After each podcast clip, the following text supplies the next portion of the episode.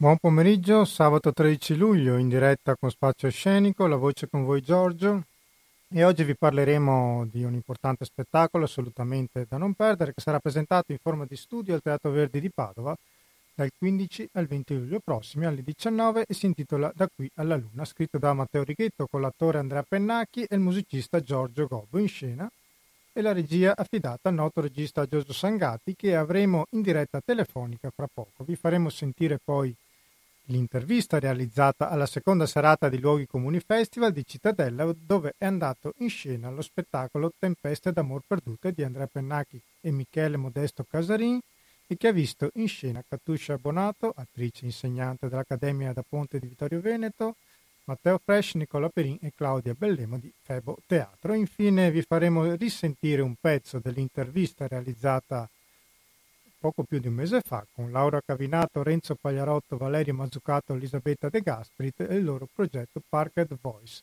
Prima di collegarci in diretta telefonica con il nostro ospite, facciamo una pausa musicale. A fra poco.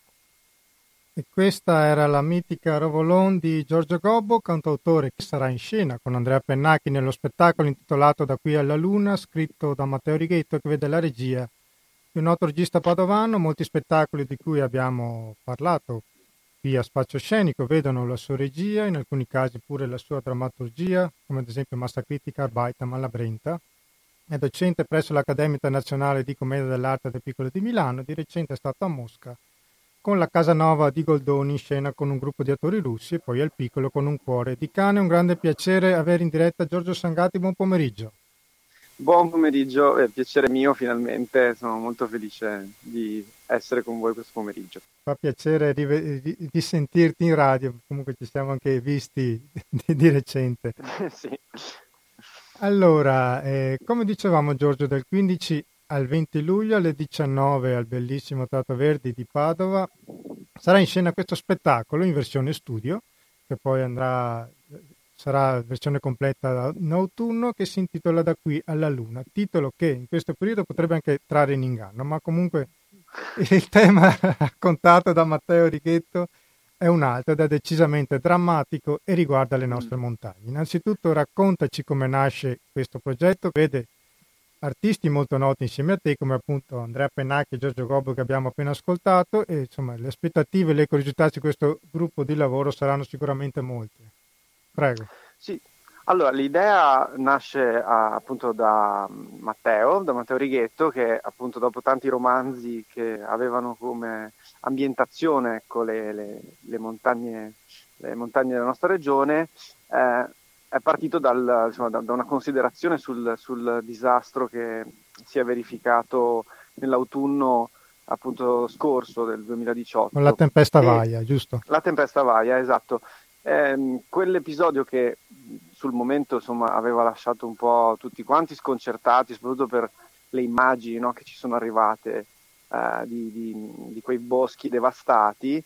Ecco, secondo me ha generato in, in Matteo invece la necessità di lasciare una traccia meno transitoria, meno effimera, per cui da qui alla Luna in realtà, posso, questo posso svelarlo, eh, è il, praticamente la distanza che si coprirebbe se si mettessero uno sopra l'altro tutti i tronchi degli alberi che sono caduti, che sono eh, all'incirca 16 milioni di alberi. Eh, ecco, il fatto di trasformare questa, di prendere questo episodio e di eh, portarlo a teatro, credo insomma, che, che, abbia anche la funzione di mh, non fermarsi a un episodio di cronaca che poi viene facilmente dimenticato, ma insomma lasciare un segno, una traccia, perché oggettivamente c'è chi in quelle montagne ci vive e che ha visto la sua vita stravolta perché insomma, per chi vive in montagna vedere le montagne perdere, eh, dire, perdere la loro forma, la loro, eh, il, il, loro esatto. ossigeno. Già, già vivere di... in montagna non è semplice di Appunto, per sé. Ecco. E diciamo che mentre noi con i mezzi di comunicazione finiamo insomma, soltanto quando c'è l'episodio di cronaca a vedere come vivono, invece lì si, si, si tratta di, di persone che vivono a contatto con la natura tutto l'anno, no? noi magari ci andiamo per le vacanze o per fare una passeggiata quando fa caldo, invece ci sono persone che, eh, dire, che vivono lì, che hanno, che hanno, vissuto quel dramma davvero. Eh, e quindi Matteo è partito dalla, me, dalla, appunto, dall'idea di, di, farci rivivere cosa è successo in quei giorni, quindi eh, niente immagini di, di boschi, quelle, di quelle immagini ne abbiamo viste anche, anche troppe esatto. probabilmente, anche se siamo stati invasi da quelle immagini, invece il, lo spettacolo eh, cerca di, anche di ricostruire come fosse una specie di thriller, eh? perché si è arrivati a, questa, a questo risultato devastante. E io devo dire che una delle cose che, che mi ha colpito è che mentre eh, dire, alcuni episodi di, anche di teatro civile che raccontano di fatti avvenuti nel passato, poi in realtà dire, partono dal, dal, dal, fatto che questi, che questi, episodi si sono conclusi. Qui invece l'episodio non si è affatto concluso perché il cambiamento climatico dire, ci riguarda tutti, non ha frontiere, ma non ha neanche frontiere temporali. Per cui lo spettacolo si parla del, di quello che è successo su quei boschi, ma parla anche dell'ambiente in cui viviamo tutti. Per cui eh, da un certo punto di vista lo spettacolo anche eh, qualcosa di estremamente inquietante, perché non, non, è finito, non è un episodio drammatico che si è concluso, ma è qualcosa che, che invece ci riguarda tutti. Anzi, noi e... nemmeno riusciremo a vedere la, la nostra generazione. E, ecco. E come, sarà, come ritornerà realmente il bosco. Quindi, sì. Assolutamente, no, no, ci vorranno più di cent'anni, esatto. ma e l'ossigeno che, alberi, che, con quegli alberi se n'è andato, che è l'ossigeno degli alberi, ma è anche il, il nostro respiro, perché eh, una stima che fa Matteo è molto forte come, come, dire, come esempio, è che si tratta dell'ossigeno che due milioni di persone respirano in una vita intera, per esempio. Quindi dà l'idea ecco, di che cosa è successo al di là appunto dell'immagine mediaticamente interessante. E diciamo che un bel segnale anche dai giovani sta arrivando. Con, sì, sì. Esatto, le varie sì. manifestazioni, anche se magari vengono magari non presi troppo sul serio, soprattutto la loro portavoce è stata più volte presa in giro sì, eh. stupidamente per, anche da, da, esponenti politici. Sì, e strumentalmente esatto. soprattutto. Esatto. Qui il problema diciamo che eh, è che se non ci diamo una mossa a cambiare ma cambiare, cambiare vuol dire invertire probabilmente un certo modo di vivere e di inquinare e di m- lavorare sul, sulla natura, eh, non, non, sopravviveremo noi. Eh, questo, questo, è il problema, come dire, forte. La natura di per sé esiste anche, anche senza la nostra presenza. Noi pensiamo di essere così importanti, no? pensiamo di, che, che, che il mondo sia costruito intorno a noi, non è così. Noi siamo una presenza che può benissimo non è necessaria alla, esatto. alla continuazione di, del mondo. Finché non capiamo questa cosa, finché non capiamo quanto può essere stupido, ottuso, non, par- non, non prenderlo in considerazione, stiamo scavando la fossa, davvero. Eh, quindi Greta, eh, tutto il movimento insomma, che, che, spinge in qualsiasi forma sulla necessità eh, di, appunto, di, di, cambiare il nostro modo di vivere non, è veramente eh, è veramente pietoso ecco, eh, vedere come, come, come, si può attaccare una cosa del genere. Invece è una sensibilità che, che, che purtroppo lentamente, ma dobbiamo acquisire tutti, per il, nostro, per il bene dei nostri figli, eh, perché sennò il mondo che, che arriverà sarà talmente compromesso che la vita sarà difficile ecco, su, su, sul pianeta. E ci dovrebbe soprattutto far riflettere che una spinta così forte sia arrivata da una ragazzina così giovane. Più eh. eh, ma a me non stupisce perché eh, come dire, le cose più eh, semplici a volte insomma, sono quelle che ci sfuggono, no? anche in ordine di priorità. Spesso si invertono dire, le, le, le, gerarchie di cose che, che hanno un valore e, e, le cose dire, più semplici non è così strano che appunto una bambina, una ragazzina eh, invece ce le abbia molto più presenti di un adulto. E anche lì c'è un piccolo fraintendimento, che gli adulti siano più, eh, come dire, più intelligenti. Io non esatto. credo che esistano forme di intelligenza così, eh, come dire, classificabili. Mm, ci sono, come dire, ci sono, ci sono punti di vista che invece cambiano, cambiano, le cose. Per esempio, in questo testo, eh, l'idea che il mondo si può anche guardare dalla Luna, cioè era un, era un cortometraggio di Pasolini eh, che si chiama La Terra vista dalla Luna, che, che, si, che portava proprio il fatto di osservare quello che accade sulla Terra eh, senza pensare di essere i protagonisti. Eh, questa cosa mi sembra, mi sembra preziosa, ecco, quindi è, è un, una volta che Matteo ha preparato appunto il testo, io ho subito pensato che fosse una, una materia interessante su cui lavorare. E, e, quindi è cominciato anche il coinvolgimento dei collaboratori, Eh, infatti ti volevo, ti volevo, appunto sì. chiedere, Andrea Pennacchi e Giorgio Gobbio, che è una coppia di artisti colladatissima, hanno lavorato tanto insieme e soprattutto loro eh, portano eh, ironia anche davanti a temi molto forti. Come è intervenuto il tuo lavoro di regia all'interno di, di questa coppia? Come è stata anche l'esperienza con loro? Allora, eh, io ero consapevole anche della, insomma, della storia che appunto che Giorgio e Andrea avevano condiviso in tutti questi anni. Però e qui, quindi mi, mi, chiedevo anche io come potevo intervenire, come potevo entrare in questo lavoro senza stravolgere una, dire, una loro anche abitudine a creare teatro, a creare storie. Ecco, lì devo dire che alla fine si è creata abbastanza una situazione magica, per cui eh, veramente un lavoro a tre, ma devo dire eh, devo citare anche gli altri collaboratori perché sono stati molto preziosi, per esempio Carlo Carcano eh, che eh, ha lavorato come consulente musicale che poi si occuperà eh, di scrivere eh, la partitura per l'orchestra perché a novembre questo spettacolo andrà in scena al Verdi anche con l'orchestra di Padova e del Veneto come elemento proprio drammaturgico forte, musicale. Poi lo scenografo Alberto Nonnato con cui siamo andati a recuperare i tronchi dalla val, eh, da, mm, eh, direttamente diciamo, dai luoghi dove questo era avvenuto per concessione di un sindaco di quei territori che ha, che ha regalato i ceppi diciamo, dei tronchi eh, che erano stati divelti. Eh, Paolo Rodigliero che ha, sta sta, sta, lavorando sulle luci.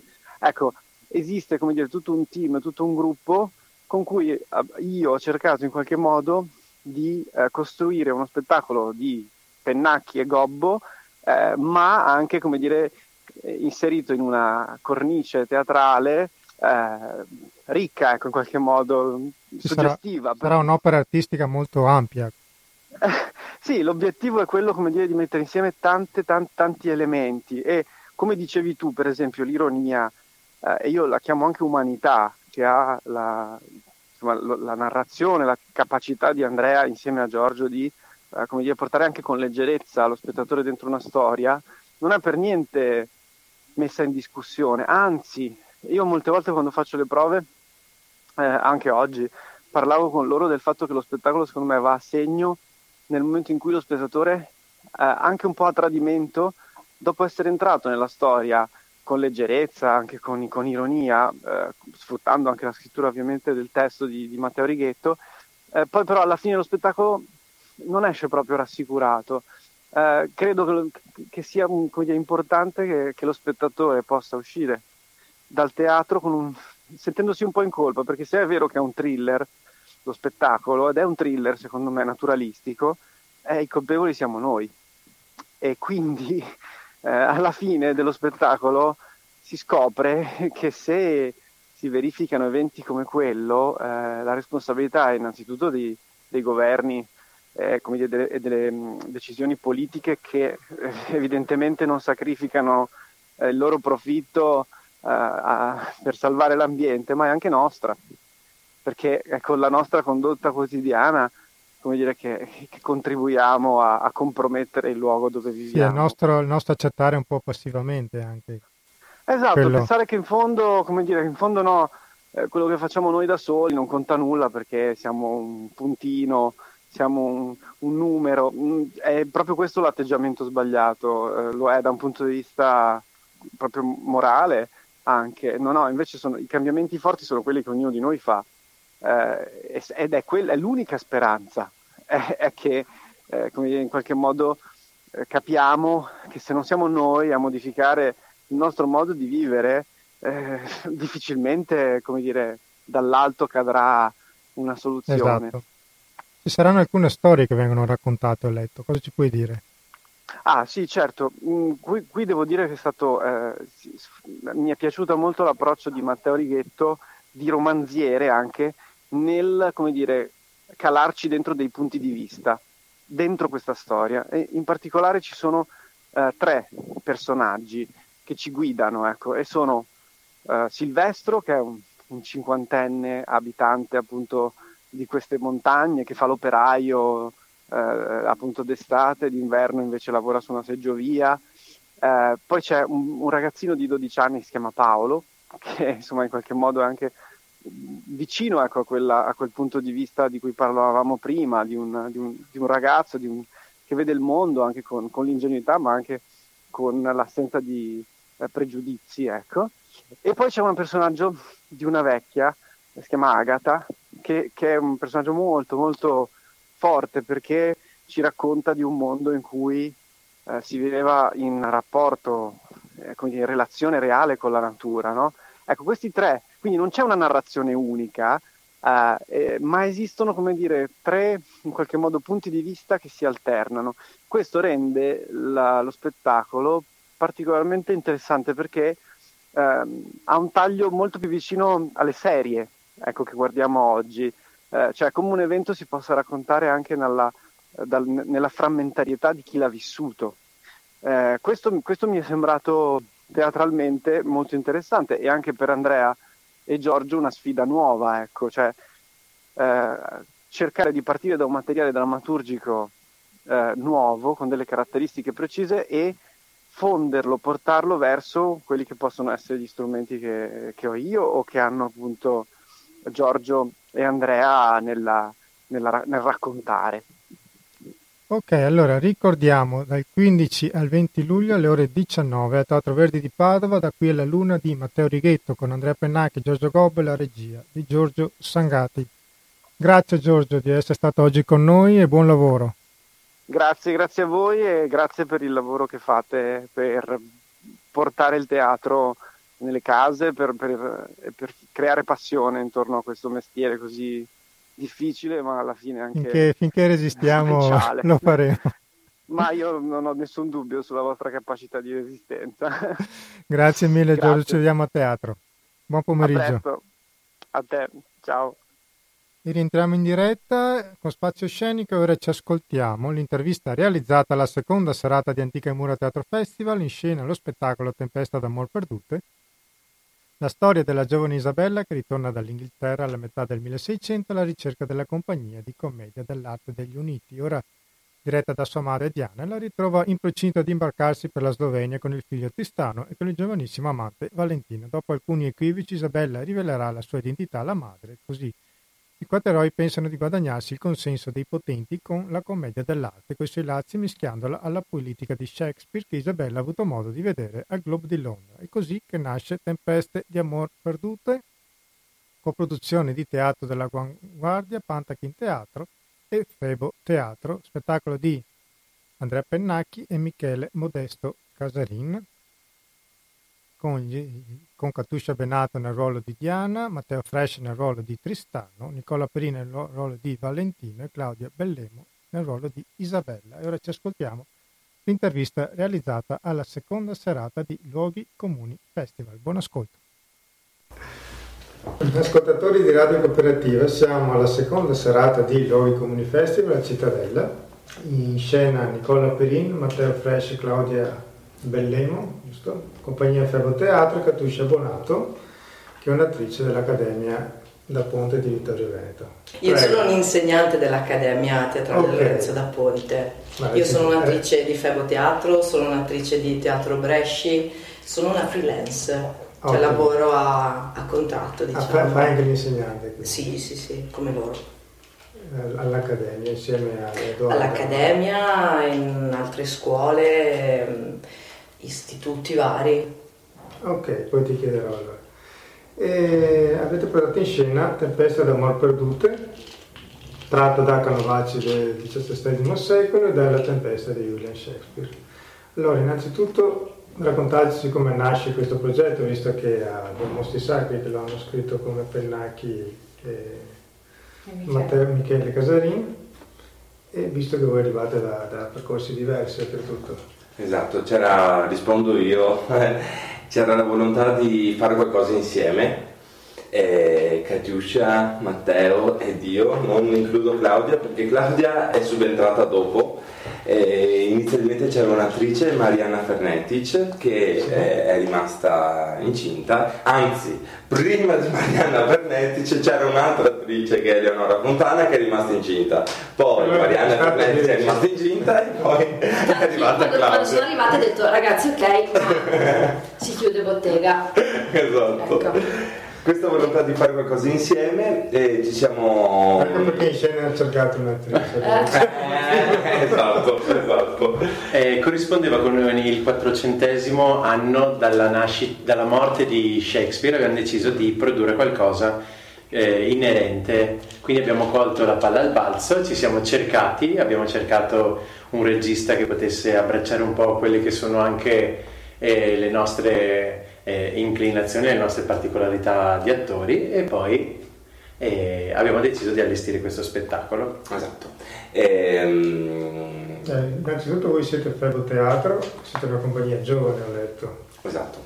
Eh, Febo Teatro nasce due anni fa e Febo Teatro fa eh, un tipo di teatro che mh, mm, è vuole essere mai troppo eh, pesante, mai troppo o comunque troppo di, di, ricerca che si distanzi dal pubblico, ma è sempre un tipo di spettacolo che si avvicina sempre molto al pubblico però non si dà dei paletti rispetto a quelle che possono essere le produzioni. Certo facciamo molto teatro ragazzi, ma facciamo anche molto di questo tipo eh, di commedia dell'arte, facciamo, spaziamo da vari tipi di, di okay. tipologie di, di, di, spettacolo. E que- quello che ci piace fare è non sentirci mai arrivati, e quindi eh, farci seguire, farci fare dei, dei, tutoraggi da parte di registi o da chi prima di noi ha già fatto molta strada, ha imparato molto bene come si fa questo lavoro e quindi a nostro modo, senza perdere la nostra identità, farci guidare eh, nella strada da chi poi ha imparato a fare questo mestiere già da prima di noi. Esatto. Innanzitutto vi faccio i complimenti allo spettacolo molto molto bello, c'è un ritmo impressionante, infatti vi dicevo, siete stati bravissimi perché non c'è mai stato un calo tutto lo spettacolo. Visto che nel salottino alternativo prima di voi si parlava di commedia dell'arte, cosa è per voi fare commedia dell'arte? Eh, apro io un po' il discorso e poi passo parola ai miei compagni. E, ehm, con, ne parlavamo proprio oggi pomeriggio con, con, Claudia, che è un po' la danza classica per i, i danzatori eh, la commedia dell'arte è un po' una, non dico propedeutica, ma uno step da fare eh, nel percorso di formazione d'attore perché, eh, perché usa dei linguaggi eh, che non hanno dei filtri che aiutano un sacco l'attore a, a, a, ad essere immediato. E dopo da lì secondo noi eh, le vie sono infinite sì, eh, ehm, come diceva Michele prima, teatro, la commedia dell'arte è proprio un teatro soprattutto come lo intende Michele, quindi immagino poi anche come è stato affrontato nel percorso con, per questo spettacolo perché io sono subentrata dopo, conoscendolo sicuramente è qualcosa che, molto, che non ha a che fare con le mascherine, con dei cliché, ma che è qualcosa molto più di ancestrale, quasi di bestiale, di animalesco. Okay.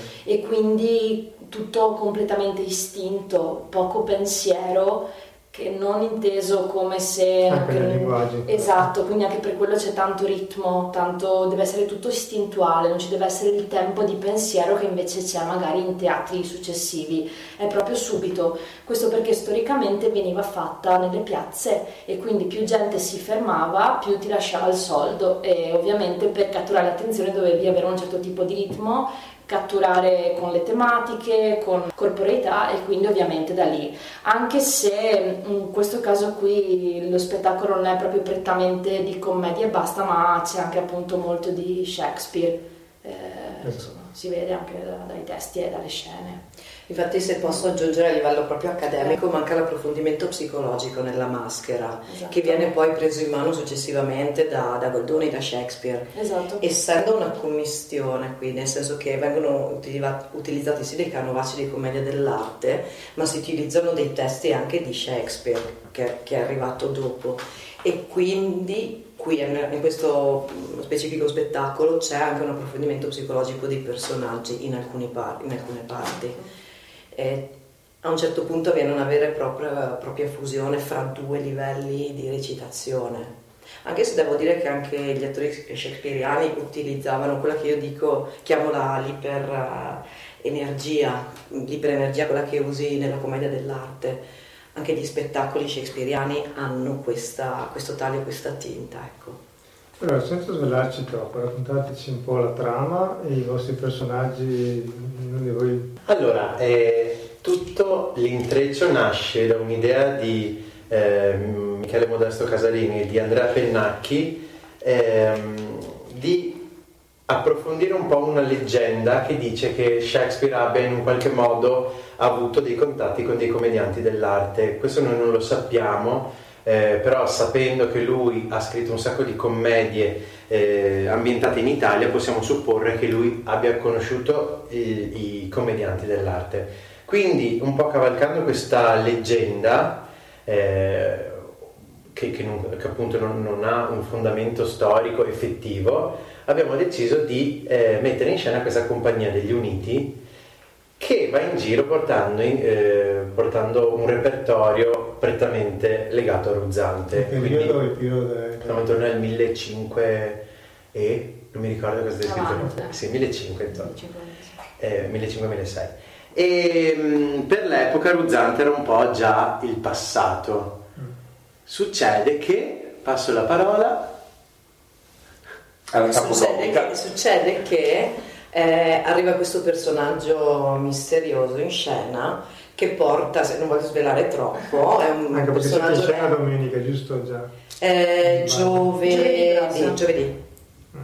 Questo personaggio misterioso, non voglio svelare chi è, eh, che porterà in Italia, nella nostra Italia, nello specifico a Comacchio, eh, questo, questo, nuovo sapere, questo nuovo personaggio che lei ha conosciuto in Inghilterra, che ha questo nome particolare che è Shakespeare, e quindi inizia a contaminarci, a stimolarci, ad aiutarci a creare un nuovo spettacolo con degli strumenti in più, addirittura ci porterà un testo scritto che noi dovremo interpretare per tirare su quattro bestie alla fine, no? Per quello stiamo lavorando, per tirare a campare, ma la cosa interessante, la cosa interessante secondo me è anche tutto il contesto storico tutti anche i nomi che vengono citati sono parte di una ricerca che i ragazzi, anche Michele, hanno fatto e quindi sono tutti, frutti, sono tutti frutti di un contesto storico effettivo, quindi di una Venezia in cui a un certo punto eh, ci sono state delle situazioni complicate a livello di teatranti, di teatranti che a quanto pare qualcuno complottava contro la Repubblica di Venezia e quindi cominciavano a essere impiccati, quindi c'è un contesto storico anche che influisce molto non viene visto ma si avverte. Ecco. Si avverte e tutti i, nom- i personaggi nominati sono realmente esatto. esistiti. Comunque da chi ha studiato questo tipo di, di, di, di storia eh, l'ho avvertito, noi siamo stati giù a Roma a fare questo, questo spettacolo ad un festival, eravamo terrorizzati perché il dialetto veneto in realtà hanno capito Benissimo, Benissimo. Sì, anche perché c'è un personaggio che parla è il bello, eh, sì, e anche perché questo è il bello della commedia dell'arte, si capisce lo stesso. E, abbiamo parlato con dei ragazzi che poi ne sapevano veramente tantissimo di questo periodo storico e sono rimasti affascinati dal fatto che tutto quello che stavamo raccontando in realtà fosse è realmente accaduto, quindi hanno apprezzato tantissimo tutte le connessioni, nulla è lasciato al caso, noi non abbiamo, eh, Michele non ha inventato nulla, anzi ha preso sempre della realtà per riportarlo all'interno della storia. Quindi secondo me anche questo è il vero, la vera mentalità professionista, cioè l'idea di non lasciare nulla al caso, di curare ogni singola cosa. E infatti la cosa bella di questo spettacolo è che doveva essere una produzione che girava quasi in una macchina. Quindi quattro attori che si caricavano la loro scenografia e se ne andavano in giro in macchina. Alla fine a forza di aggiungere dettagli, dettagli, dettagli, dettagli, è, stato, è diventato uno spettacolo che gira con una macchina e un furgone pieno. Eh, la scenografia. E un tecnico con, e qualche aiutante.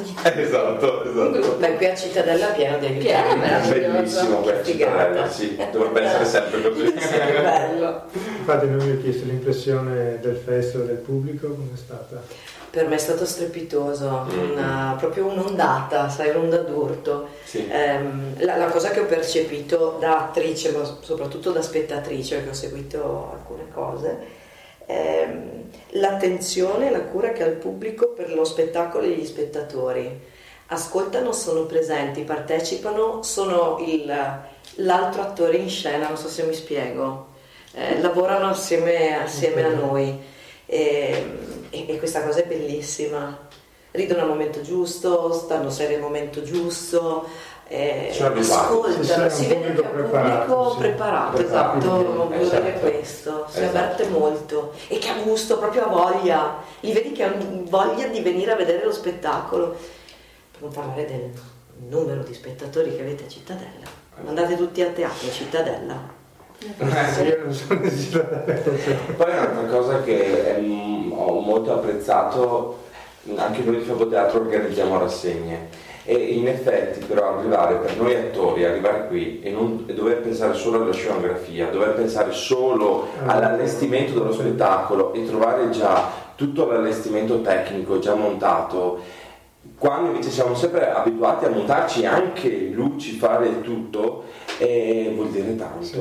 perché poi eh, risparmi le energie per andare in scena dopo, perché ti dedichi ad una cosa senza dover pensare a mille cose diverse, quindi anche questo tipo di attenzione è una cosa molto bella. Sì, peccato non aver potuto sfruttare l'arena fuori, che, ah, che sì. secondo noi era proprio perfetta in questo spettacolo. Anche, anche nuvola, la nuvola secondo me ci stava per uno spettacolo che si chiama. Stava che sotto la pioggia. Ci è capitato di recitarlo sotto la pioggia? Sì, e non abbiamo mollato. Non abbiamo mollato, solo una ribaltina accesa sì. e abbiamo fatto con gli ombrelli fino alla fine. Fantastici. Ah, sì. E il lato contemporaneo di questo lavoro cosa Beh, sicuramente quando si tratta degli autori così importanti eh, si riconosce l'universalità dei temi che, che, tratta, per cui quello che raccontava Shakespeare eh, ne, nella sua epoca è quello che riscontriamo anche noi oggi, quindi eh, i grandi autori in realtà parlano anche di noi oggi e soprattutto studiando il testo, la tempesta, ma non solo, perché è solo stato un pretesto per riprendere in mano un po' questo eh, e riscoprire questa cosa. Secondo me poi il bello è poi nel teatro che è una cosa che collega tutte le epoche, eh, sono proprio i rapporti tra i personaggi. In questo caso qui, a parte l'epoca, comunque c'è il rapporto madre-figlia, eh, anche il rapporto figlia e madre, rapporto invece con eh, l'amante, rapporto di lavoro. Quindi secondo me alla fine le relazioni sono sempre una cosa che è interessante a prescindere dall'epoca e poi abbiamo avuto il privilegio di lavorare con un regista che è, è particolarmente preparato su questo periodo storico perché è proprio il suo, il suo ne sa eh, Beh, Michele... Michele Modesto Casarin su questo, su questo, tema è iper preparato, per non parlare di Pennacchi che è iper preparato dal punto di vista shakespeariano. Sì, quindi il connubio dei due sì. è stato secondo me vincente. Nello spettacolo c'è una leggera critica al teatro di ricerca? Leggera! No, leggera! No, perché? No, no, no, no, sono...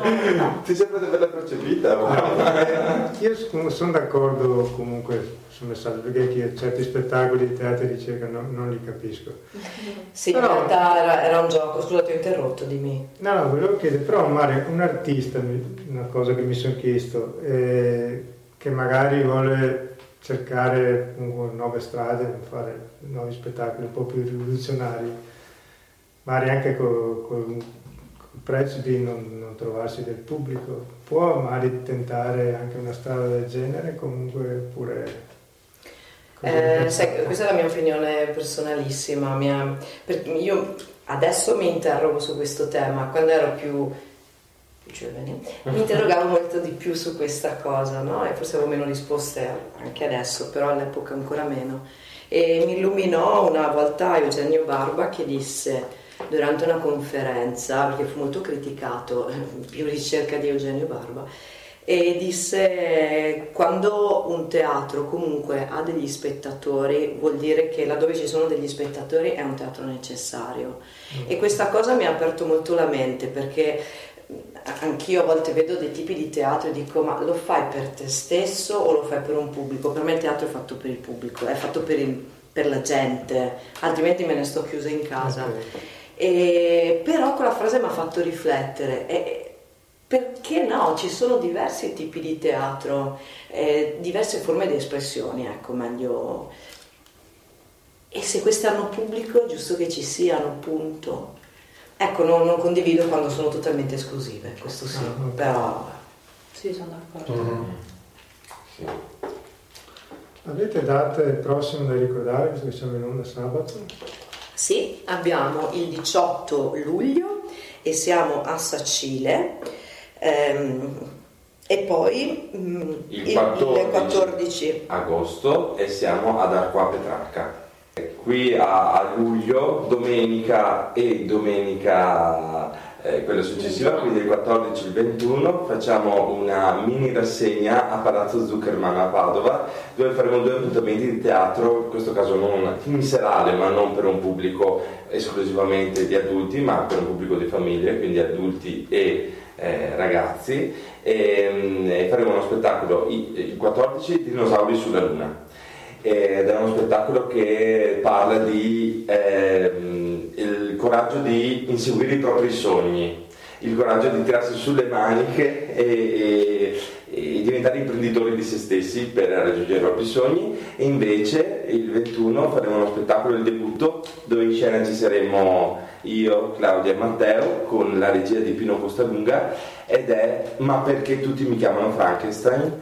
ed è tratto da Frankenstein di, di Mary Shelley, però l'abbiamo eh, riportato ai bambini e parleremo molto di diversità, quindi di, della concezione del diverso, del fatto che Frankenstein grande, brutto, cattivo, fa, sembra faccia paura proprio perché è diverso, però in realtà una volta che conosci quello che è diverso fa meno paura. Avete un sito di informazioni dove... Sì, www.feboteatro.it Ok.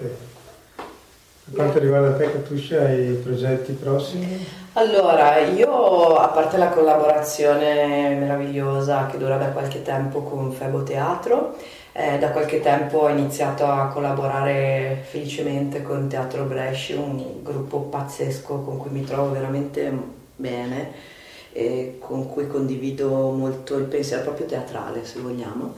Eh, facevamo questi discorsi appunto di recente e con loro faccio gli innamorati di Goldoni per la regia di Giorgio Sangati e il berretto a sonagli sempre per la regia di Giorgio Sangati e poi sono impegnata in uh, produzioni mie nel senso che scrivo e faccio, faccio monologhi e, e, sto portando avanti anche questa, questa parte della mia attività comunità nel mio piccolo ecco perché non mi ritengo una drammaturga e, però insomma scrivo le mie piccole cose e, e faccio i miei spettacoli.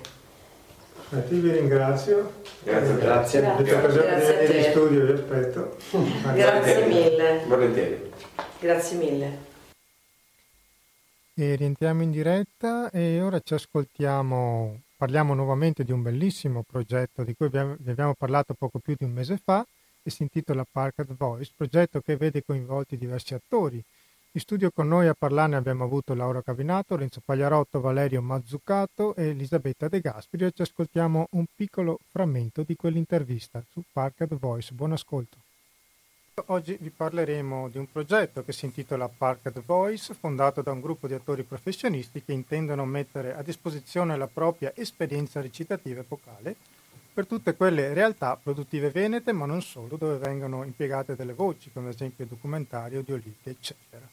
In studio insieme a me a parlarne quattro bravissimi attori, tre li conosciamo perché sono stati già nostri ospiti, sono Laura Cavinato, Renzo Pagliarotto e Valerio Mazzucato e un ospite che abbiamo il piacere di conoscere oggi ed è Elisabetta De Gasperi, benvenuti a Spazio Scenico. Ciao a tutti. Ciao. bentornati. Ciao, grazie. Ciao a tutti. Ciao, buon pomeriggio, Siamo tutti qua. sabato. Siamo tutti presenti. Siamo un bel gruppo oggi. La gente sarà già tutta in coda per andare al mare. eh, appunto, allora accende la radio. Esatto, e, e buon bagnetto, buon bagnetto a tutti. Avranno l'autoradio almeno. Buon certo, caldo, certo. Buon caldo, dai. Abbiamo aperto gli ombrelloni. Bene, ciao a tutti. Allora, oggi parleremo principalmente di questo progetto, Park the Voice. So comunque avete preparato delle letture, una l'abbiamo appena ascoltata. Comunque... Sì, questa è presa da una delle novelle di Camillo Boito, da Senso e altre novelle, e questo è un piccolo pezzo introduttivo a Luna. Ma innanzitutto spiegateci cos'è Park the Voice, come nasce, chi da Dunque, chi è partito? Parker Voices nasce da, da, un incontro, da una, una reunion tra attori, grazie a un progetto che poi ne parlerà Renzo Pagliarotto da circa un anno fa. Da una cena? No. Da una cena... Ehm, da o da una bevuta, non da so. Una bevuta. Da una bevuta o da una cena? Bevuta. Soprattutto da una bevuta. Sì, sì, è, abbiamo... è, partito tutto da una bevuta, da tante cene, da un bell'incontro con eh, sì, tra... vecchi e nuovi amici attori. Colleghi e colleghe. Dopo diremo qualcosa in più di, di ecco, questa reunion. Sì. Allora, e da, da, lì è nato ci Parker si, Voices. Ci si chiedeva che mancano, mancano delle, delle, Cosa manca? Manca tutto, manca. Sì. No, nel senso, volevamo unire le nostre, le nostre competenze, eh, esperienze come attori, come eh, attori di teatro, attori di cinema, di fiction, di radio, eh, di letture drammatizzate, di improvvisazioni, di teatro d'impegno e, e tante altre cose. E così trovarci e partire con un progetto appunto che riguarda la solo voce. Park the Voices eh, grazie così a una specie di, come si dice, brainstorming, sì, la nostra esatto. Elisabetta ha detto chiamiamoci i parked voices. e io che non so l'inglese ho detto, che significa?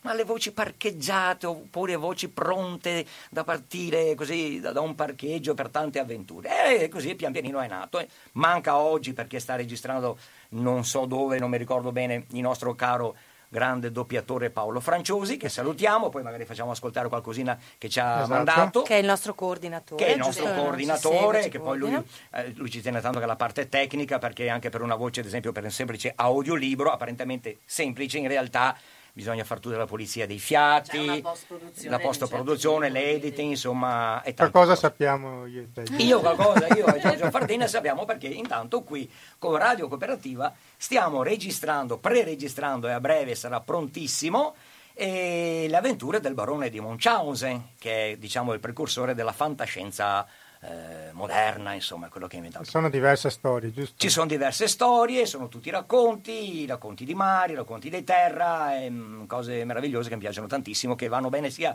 per un ascoltatore mh, giovane, un bambino, ma anche per eh, persone molto mature, insomma, è un libro per tutti, per famiglie, ecco. E così l'introduzione dice se qualche gentiluomo oserà dire che dubita della verità di questa storia, gli imporrò un gallone di grappa d'ammenda e glielo farò bere in un sorso solo, perché questo qui era, insomma, questi racconti eh, raccolti di questi gran bevitori che contavano tutte queste frottole, sono stati raccolti in questo libro, eccetera, eccetera, insomma, le visioni.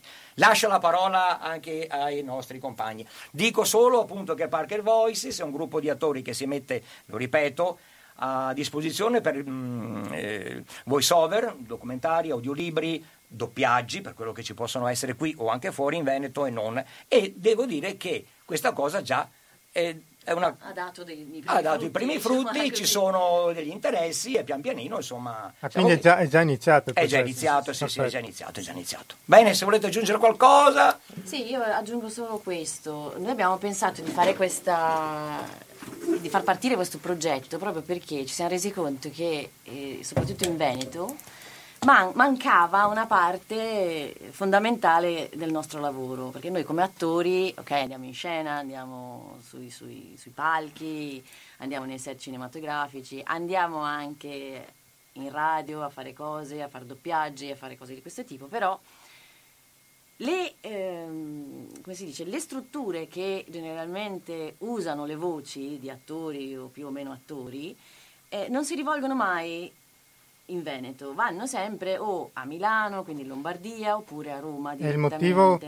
Ma perché eh, il motivo è proprio perché mancano strutture come quella che abbiamo messo in piedi noi, nel senso Perfetto. ci sono le maestranze, esatto. ma mancano le strutture. Esatto. Allora adesso noi eh, abbiamo formato questo gruppo che ovviamente verrà ampliato nel tempo, già ci sono nuove, nuove voci entranti, proprio per per far sì che senza andare in Lombardia o in altre regioni si lavori anche in Veneto con voci venete ovviamente gli attori che, sono attori in, che, che vivono qui quindi ecco. sai che hai l'attore a chilometro zero diciamo esatto. ecco, e ma, ma, infatti tu Elisabetta, ho visto che sei la prima volta che vieni in radio, sì. tu hai già esperienze di doppiaggio, ho visto, perché stai lavorando a un progetto che si intitola Oltre il fiume. Sì, io insieme tra l'altro a Laura abbiamo avuto, grazie appunto a questo progetto Parket Voices, la possibilità di fare una parte del doppiaggio di un cortometraggio di produzione Iole Film, che appunto si chiama Oltre il fiume, il regista è, è Luca Zambolin e che tra sì. l'altro sì, è già uscito il,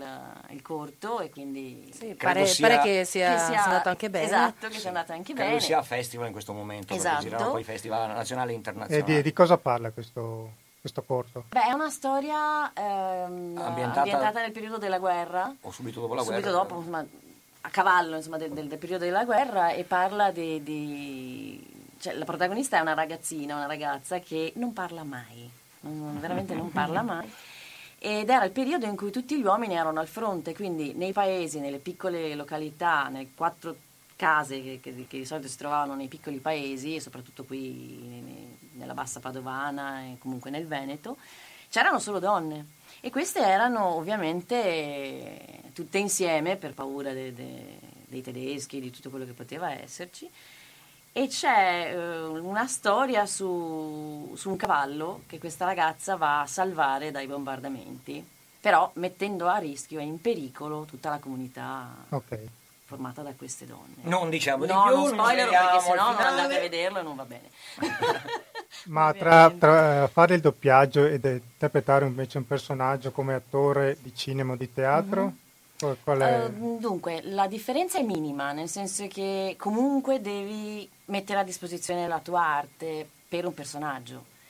Eh, ovviamente quando tu hai una parte teatrale, una parte cinematografica, hai il tempo di studiarlo, di entrare nel personaggio, eccetera. In un doppiaggio deve essere tutto molto più veloce devi capire subito che cosa sta succedendo, quali possono essere le emotività che l'attore che sta recitando sul set in quel momento mette in gioco e tu cercare di avvicinartici il più possibile con se si incolla il personaggio esatto. la voce. Diciamo in parte può essere più difficile perché sì. mh, comunque un attore sulla scena ha tante armi anche il fisico esatto. esatto, esatto. l'espressività, la, il viso, il corpo, una serie, una serie di, di fattori insomma mentre usando solo la voce eh, devi canalizzare tutto lì. Okay. Quindi, e appunto come diceva eh, Elisabetta, in breve tempo, anche molto velocemente. Quindi in realtà ha una difficoltà per certi aspetti anche maggiore. Anche maggiore. Sì. L'attore in scena o anche sul set ha una forza che è data dalla relazione col, col compagno di scena, col set, certo. con quello che sta accadendo, con la storia che stai vivendo. Anche le reazioni del pubblico. Assolutamente le relazioni fanno uh, le relazioni col pubblico, le relazioni in scena tra attori, tra compagni eh, di, di, di, scena fanno sì che, la, che, quello che stai facendo sia vivo, che ti possa entrare dentro, che tu lo possa vivere. Se usi solo la voce c'è una difficoltà in più. La tua sensibilità è tutta mirata su quello che stai facendo, sulla tua voce e solo attraverso quella devi riuscire a rendere il momento eh, oltretutto come diceva Elisabetta con, con, una certa velocità anche, quindi ci sono delle difficoltà in più secondo me. Fare in modo che chi ascolta si medesimi nella storia. Assolutamente sì. Mm. Questo naturalmente sia nel doppiaggio sia anche nel, nell'audiolibro, ancora di più, nel senso che nel doppiaggio di film hai comunque il supporto visivo poi quando lo spettatore lo vede. Esatto. Nell'audiolibro eh, invece è tutto veramente eh, basato sulla voce di chi interpreta il testo. Che deve Quindi, dare comunque spazio anche all'immaginazione esatto. di chi sta esatto. ascoltando, ovviamente. Quindi colori, eh, immagini. Quindi insomma è affascinante, però devo dire, per un attore è una, una sfida affascinante. Io quando me l'hanno proposto io ho detto su, subito sì, perché è sempre stata una cosa che, ehm, che, mi sarebbe piaciuto approfondire, che mi sarebbe piaciuto fare, insomma, e portare avanti. C'è già un sito, una pagina? Sì, c'è una pagina FB dove ci sono delle tracce, alcune registrate, altre adesso verrà migliorata pian pianino e c'è anche un canale eh, YouTube, YouTube, sì, YouTube, sì, sì, dove, ci sono, dove, ci sono, le tonalità, le varie interpretazioni, le varie, ma questa cosa è una cosa molto ancora in via di... di, di, di eh, come si intitola? Sta crescendo pian pianino, insomma, con il tempo, anche, anche perché siamo tutti eh, sempre strapieni di impegni e quindi lo facciamo più, me, meglio che possiamo quando, quando, quando possiamo farlo, insomma però è molto veloce il tutto, ecco. Quindi chi volesse contattarvi eh, digita Parked Voices, si scrive Parked Voices. Con la K. e noi rientriamo in diretta, siamo nel finale. Io prima di salutarvi vi ricordo velocemente delle date teatrali per questi giorni. Allora, questa sera Erika Boschieri e Vasco Mirandola con Alberi all'Ose Cervara Quinto di Treviso. E domenica 14 luglio lo spettacolo di Chi della Cultura, Castelfranco Veneto, Mulini, Sponti a Villarazzo, di Cento Orizzonti. Poi martedì 16 abbiamo l'Oi Comuni Festival con il racconto del Voyante di Paolini e Vaccis in, scena Giacomo Rossetto. Poi venerdì 19 luglio lo spettacolo Sprolico a Vigonza con Teatro dei Curiosi, Bel Teatro e Terra Teatro. Sabato 20 luglio Abbiamo lo spettacolo 2 del 1069, 8 la Luna, Apollo 500 il Castello Cararese a Padova con Andrea Pennacchi, Rossella Spiga e Pierpaolo Spollon alle 21.30. Martedì 23 luglio chiude il Voi Comuni Festival con Neve di Giovanni Betto e mercoledì 24 luglio Violante Placido con Per Elisa al Parco Brentelle qui a Padova alle 21.15 per Giro Vagarte e giovedì 25 luglio sempre per Giro Vagarte Laura Morante con Brividi Immorali. Io vi saluto, vi ringrazio di essere stati all'ascolto e ci salutiamo come sempre con la nostra sigla finale. Maria Roverano farti vedere. Grazie a tutti, alla prossima.